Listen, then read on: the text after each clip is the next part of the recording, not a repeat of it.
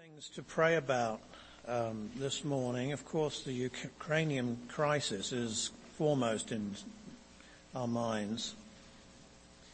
And uh, I'm sure it's a lot more convoluted and complex than it's been presented in the press. But my concern, of course, is with the innocent people, the innocent lives that are dragged into this. So that's who I want to pray for as well as, of course, praying that wisdom would prevail and that um, hostilities would cease. We also uh, need to pray for Linda. Do we have an update?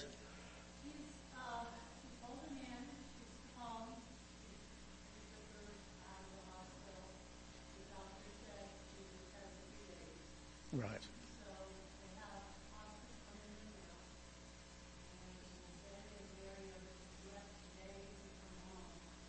Oh.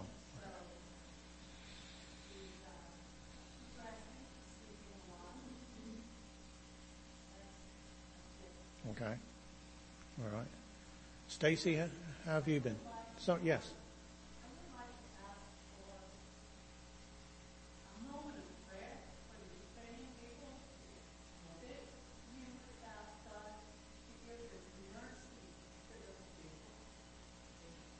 Yes. Yes, absolutely. Stacy, how have you been? Okay. I thought it was, I thought you'd been sick, but maybe not. Oh, you're back. Okay. Well, we'll pray for you back. Any other prayer requests this morning? Yes.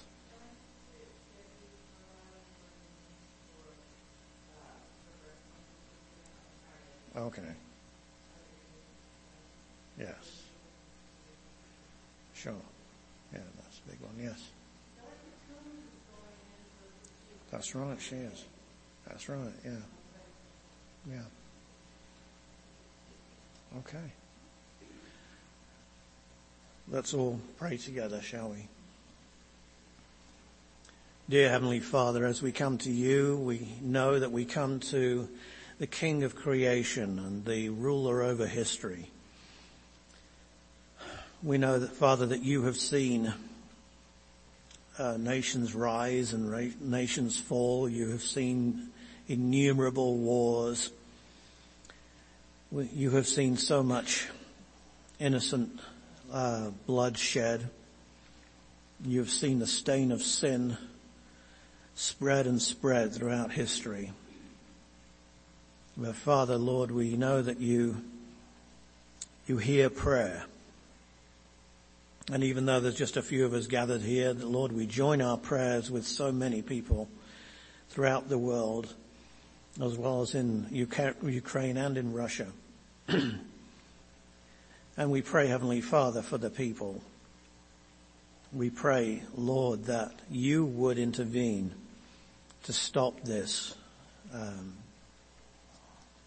this war We pray, Lord, for wisdom for those who make decisions that impact so many lives. Father, we do not um,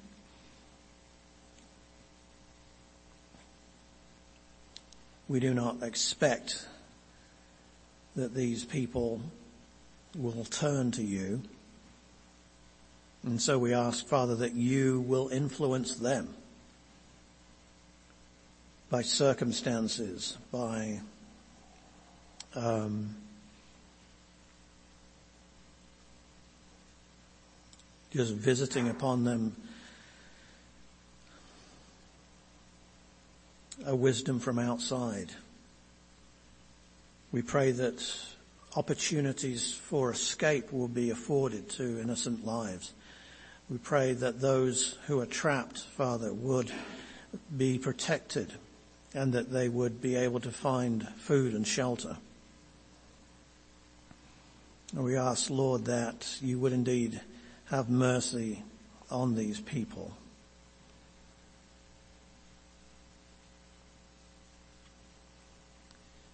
Whatever is behind this, uh, conflict, Heavenly Father. Um, we pray that you would stop the uh, those uh, men who are plotting, those people that are trying to uh, to get their gain out of it.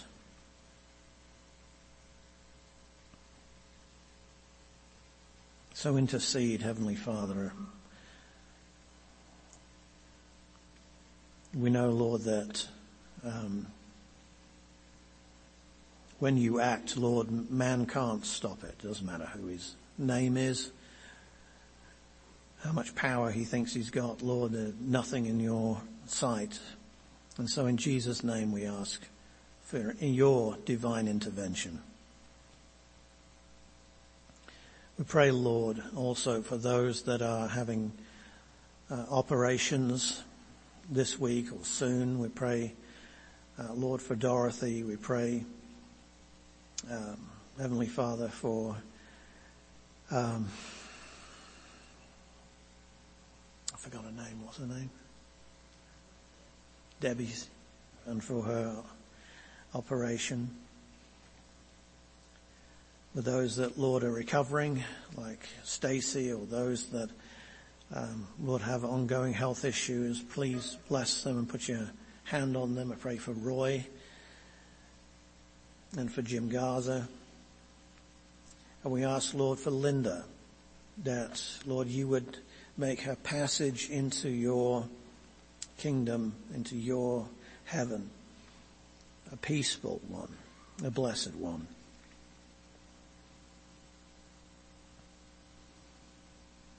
Pray for Steve, Lord, as he teaches um, over this weekend that you would be with him. Give him your words. May they reach out. And Heavenly Father, we, we ask that you now would, would teach your word through me. Help us, Heavenly Father, to see something of what it is to be in Christ. In His name, Amen.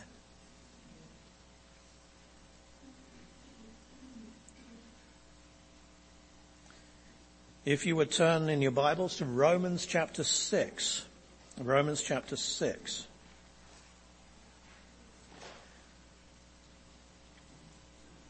We are coming to the end of our series on the sanctified life. And uh, we are returning to the subject of, of actually everyday living, thinking within the context of our salvation and what that means and our new relationship to Jesus. Remember that there is a connection between who we are as Christians, if we are indeed Christians, and who we will be in glory and forever. If this morning I'm addressing somebody who has not trusted in Jesus, then I hope that the Lord would speak to you through these words and understand more of the fact that Christianity is not a religion, something we do. Christianity is a relationship with the Savior, the Lord Jesus Christ, who has done what we could not do. He has, he has made forgiveness available to us. Forgiveness from God, so that when we stand before God, He has nothing against us, because Jesus has taken it away. In Romans chapter 6, Paul turns from dealing with the details of the gospel and on uh, salvation by grace through faith in Jesus to how we should live. And uh, I want to begin our reading with verse 5 and continue to verse 14, although we will be concentrating on verses 11 through 13 this morning. Paul says, For if we have been united together in the likeness of his death, certainly we also shall be in the likeness of his resurrection. Knowing this, that our old man was crucified with him, that the body of sin might be done away with and that we should no longer be slaves to sin. For he who has died has been freed from sin. Now, if we died with Christ, we believe that we shall also live with him. Knowing that Christ, having been raised from the dead, dies no more. Death no longer has dominion over him. For the death that he died, he died to sin once for all. But the life that he lives, he lives to God.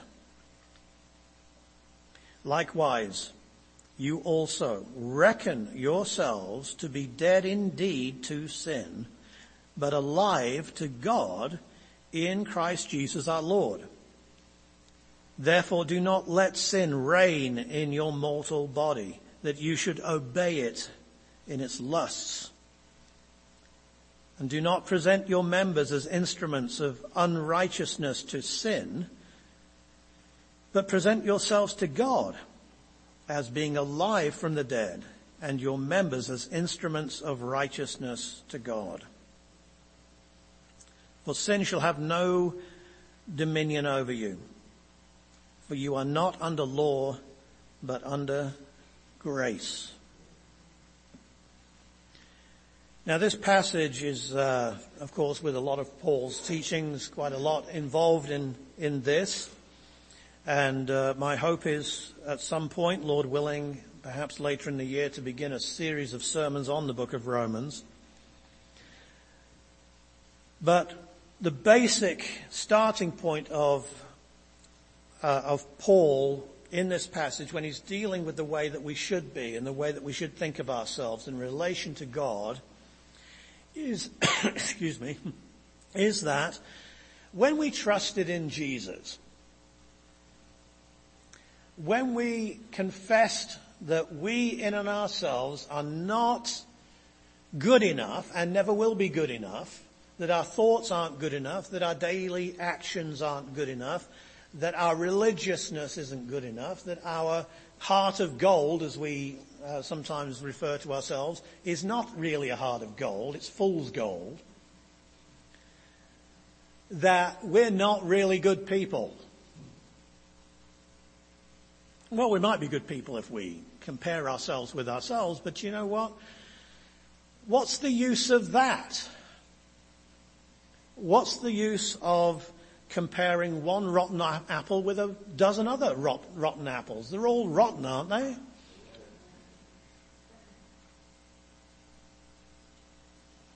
What we need to do is to compare ourselves with what God in his holiness and his righteousness and his justice requires.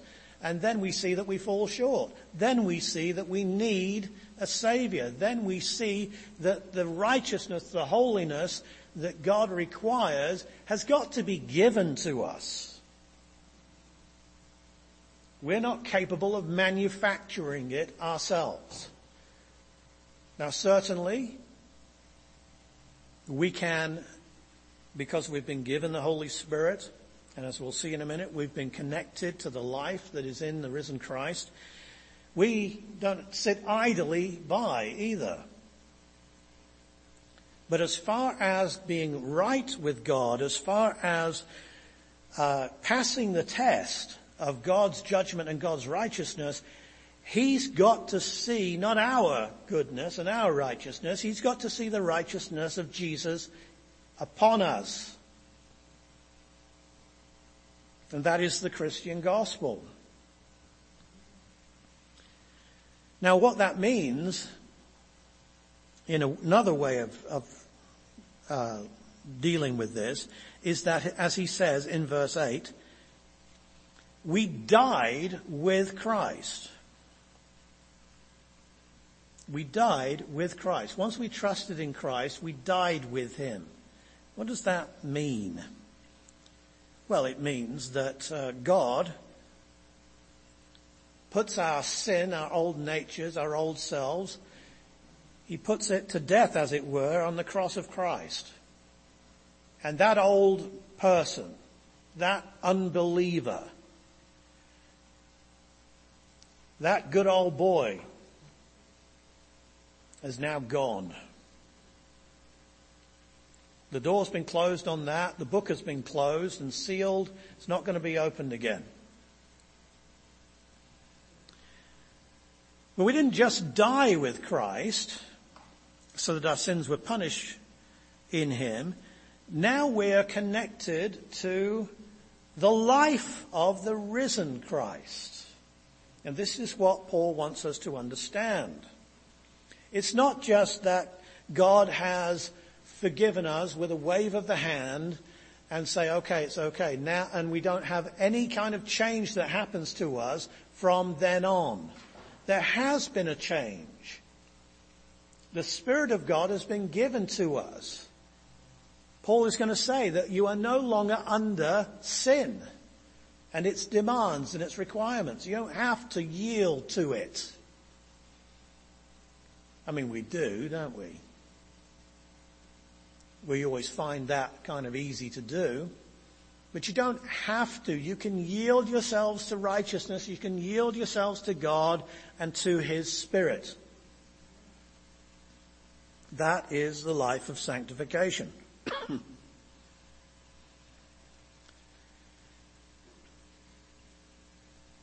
and so Paul here continues in verse 10, for the death that he died, he died to sin once for all Jesus doesn't have to die again and again and again for our sins. Once will do. But the life that he lives, he lives to God. Okay. Now if we're connected therefore to this life in the resurrected Christ, that means that our lives will be lives that also are lived to God. Do you see? It can't be to ourselves. Now that in itself is not a popular message in the modern church. The modern church is that God just wants to, again, affirm you, make you feel good about yourselves, and will leave you alone. But He won't. He has requirements. His requirements are that we live to God in the power of Jesus' life, which means in the power of his sinless life, in the power of his holy life. Not that we'll ever be sinless in this life, but we yield ourselves up to him so that we can walk in righteousness and holiness. And then we come to our verse. Likewise, you also reckon yourselves, count yourselves to be dead indeed to sin, but alive to God in Christ Jesus our Lord. Look at those last few words in verse 11. In Christ Jesus our Lord. The Christian, this is my first point, the Christian is in Christ. Paul likes to use this term in Christ and he has a different, uh, different kinds of ways that he means depending on the context. But the basic idea in Paul of this, uh, this phrase in Christ is that we are in the sphere of Christ and his life. Remember, the old person, the old sinner has gone. And our connection also to sinful humanity as far as God is concerned and our connection to sinful Adam and his fall, that's gone too. So there's no, there's no ground there. There's no, there's nowhere to go back to. So where are we now?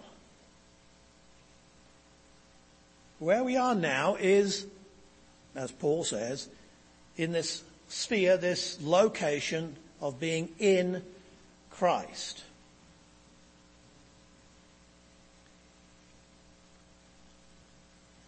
Now in 1 Corinthians 15:22, Paul says, as in Adam all die, so in Christ all shall be made alive. Now we are not literally in Adam as far as inserted into uh, the person, the human being called Adam. But we are in him if we are not uh, born again. We are in him as far as our connection with him. We stem from him. And stemming from him is not good when we're trying to be right with God. It makes us human beings, but it also makes us fallen human beings. And that's a big problem.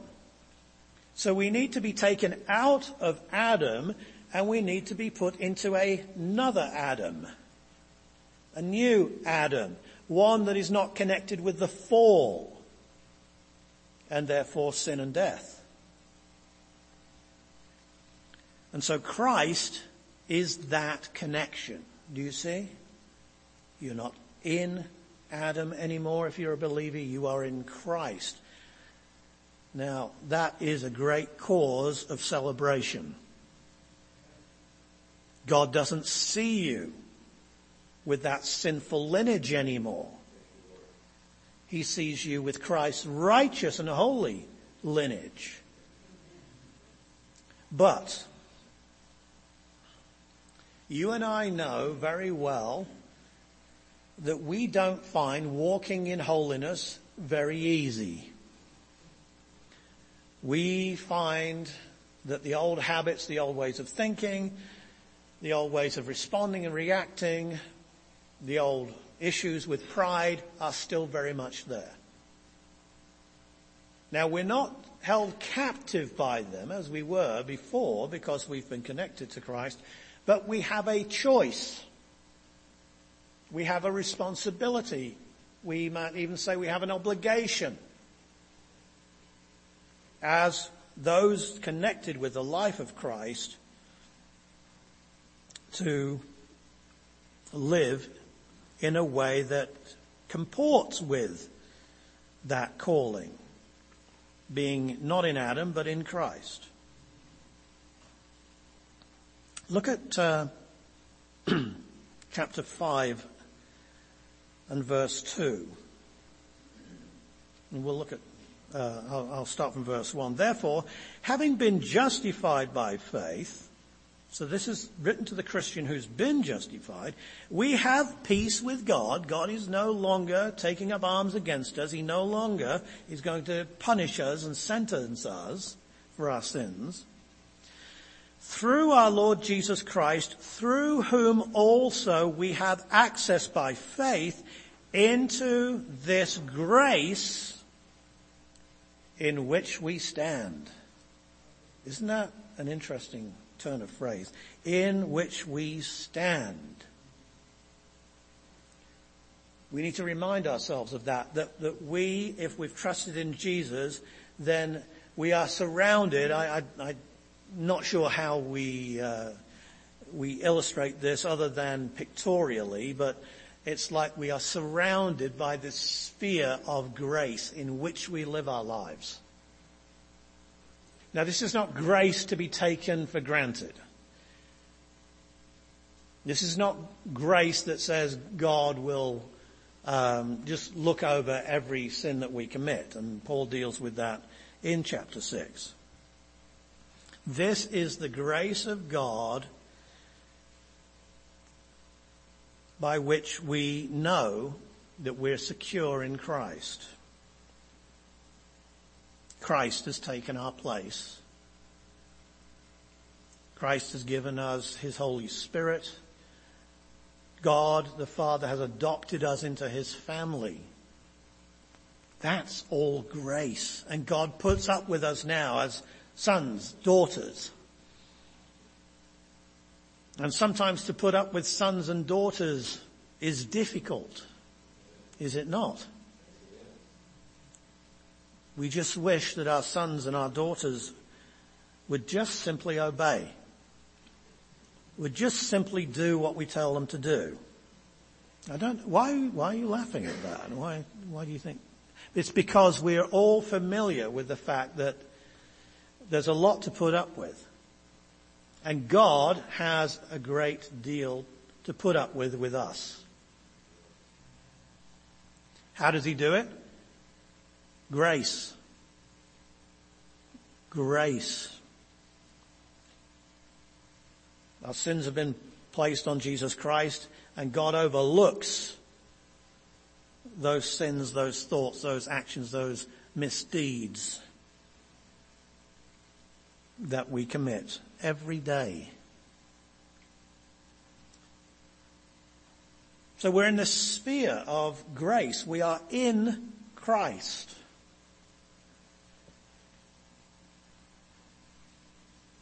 Second Corinthians 5:17 reminds us if anyone is in Christ, he is a new creation. All things, old things have passed away. Behold, all things have become new. He makes them new. We need to realize that they're new. We need to react to that newness. We don't want to treat that newness that we have, that access that we have to God in Christ as oldness. Taking it for granted. Not realizing the treasure that we have. So this is what it means that to say that the Christian is in Christ. That's the location. That's the sphere that we need to be in. If we're outside of Christ, then we are in great danger, great peril. But Paul here is concerned not just with being in the right sphere, but acting the way we ought to act, living the way we ought to live in that sphere, because it demands of us a new way of thinking and a new way of living.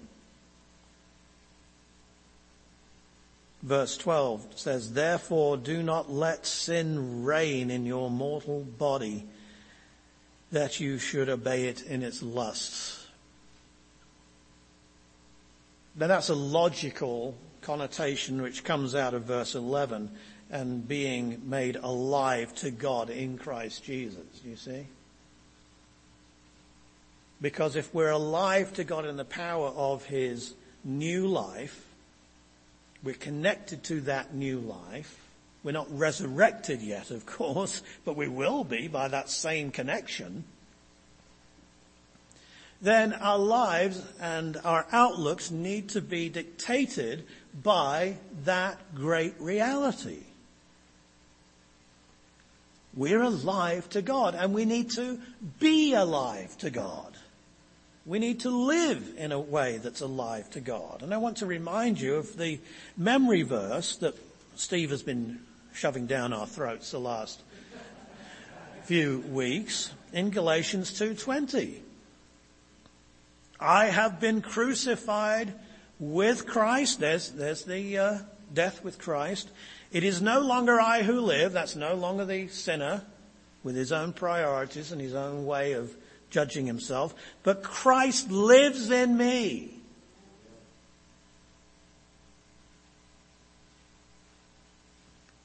And the life which I now live in the flesh I live by faith in the Son of God who loved me and gave himself for me. Christ lives in me. If Christ lives in you, then you're alive to God. And your connection with God is a no holds barred connection. I mean, Hebrews tells us that we can come boldly to the throne of grace. The high priest couldn't do that. I mean, he could come once a year with an offering for his sin. He could stay a short while, but then he better get out of there. Once a year. We can come anytime we wish. In fact, we are bidden to come. He wants us to come. And when we come in prayer, when we come in service, that's us evidencing our life in God.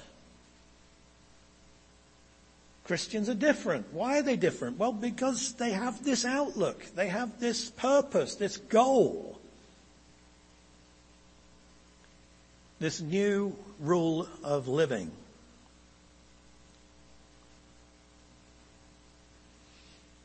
And so Paul says, therefore, if that's true, we're not to let sin reign in our mortal bodies. We shouldn't obey it. Now let's be clear here. It's not that sin is not a powerful adversary. It's not that sin is not a subtle foe. I am so well aware of the presence of sin. Always there, always lurking, always influencing my thoughts and my reactions. And when I look at my life, my Christian life of now some uh, ooh, nearly 30 years, I look at the slow progress, the bit of maturity, as it were, the, uh, the lack of Christ-likeness that there is in it. It's a daily struggle. Because every day we have to do this. Every day we have to think in this new way and say to sin, you are not going to reign over me. I hear your voice. Sometimes I hear it ringing in my ears and I feel through my body and through my five senses, I feel the influence and the impulse of sin dragging me into uh, its lair. But I don't need to yield to its temptation. Being tempted is not a sin. Jesus was tempted, but he never sinned. You may have temptations, and you do, have temptations to sin, don't you? But you and I, we don't have to yield to them. Sometimes it takes a great deal of effort Sometimes we find ourselves failing. Well, often.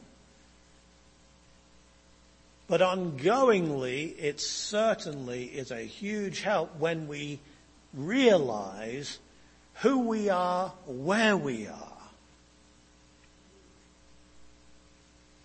We're not in Adam, we're in Christ. We're under grace. And therefore, in verse 13, we are to present ourselves to God. This is where the choice comes in. Do not present your members, that's our bodies, our mortal body in verse 12. Do not present your members as instruments of unrighteousness to sin. You say, well, I'm not aware that, you know, I'm, my body, my arms, my legs are, are actually sinning themselves. Oh yeah, but they take you there, don't they? I mean, they're definitely accomplices. I mean, you know, they make you watch that, uh, or at least they uh, they aid you in watching that sinful program, flicking open that worthless book, going to that bar or going to that place where your influences are purely worldly, of keeping you away from places where you can meet with people that struggle and recognize what it is to be a Christian in a sinful world. keep you away from prayer, keep you away from Bible reading. Oh yes, that's the body. And you can present that body as an instrument to sin. When you do that, then all of a sudden, these fingers don't work very well when it comes to this book. The eyes no longer kind of, they see it maybe on the shelf, but they pass by and look at something else.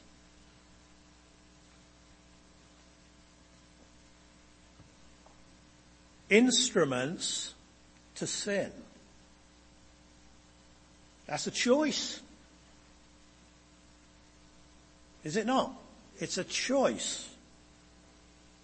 Now, I'm not here, I'm, if I'm making you feel bad about yourself, I don't apologize. Okay, I feel bad up here saying these things to you because I know I'm guilty of it. I hope you feel bad too. Because in feeling bad about it, then you are poised, hopefully, for the good news and for the right perspective, which is to present yourself to God. There's always the answer right there.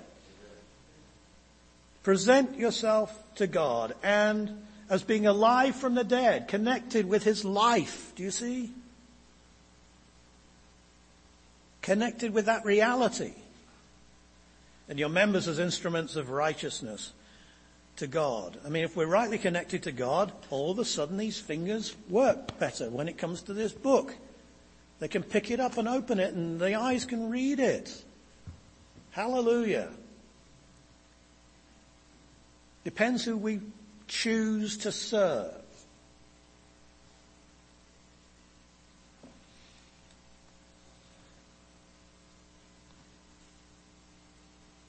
One of these yieldings, one of these presentations makes sense of who we are as Christians. One of them contradicts it.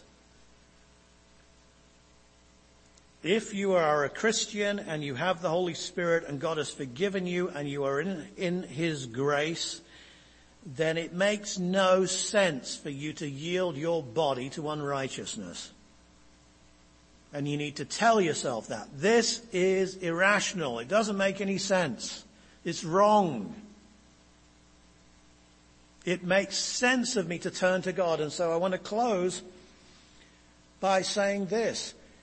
Once we've sinned, once we've messed up, we've lost our temper, we've, we've said something that we regret, we've stepped over the mark. Well, we've probably stepped over five or six marks. Okay, so we're way beyond where we should be. We have to humble ourselves. But we must never ever think that we're outside of God's grace. We must never tell ourselves the lie, which Satan wants us to believe, that God is cross with us and God will not hear us. That we must somehow save ourselves by works again. Prove ourselves that we're good people so that God will hear our prayers. No, because we're in this realm of Christ, because, uh, grace, because we're in Christ, we turn, we repent, we change our minds, we see clearly that we're in sin, and we confess it to God, and we move on. Now, if that avenue was not open to us, there'd be no hope we'd just break fellowship with God every day and there'd be no way of getting back. There wouldn't be enough hours in the day to put things right. We would get further and further and further away from His goodness and His grace. No, you need to understand what Satan doesn't want you to understand, which is this wonderful fact. That because you're alive to God in Christ Jesus, you can turn, you can confess, your sin and you can be right again right there. And then you can choose again to yield yourself to God, to present yourselves to God, to live a sanctified life. Let's pray. Heavenly Father, we pray that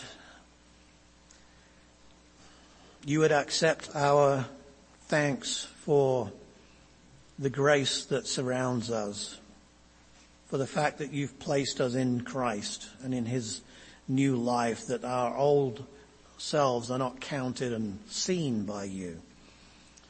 We know, Lord, that there is so much in our lives, so many thoughts, so much weakness, so much that doesn't savor of Christ in our thoughts and our actions. But Father, we confess to you our sins,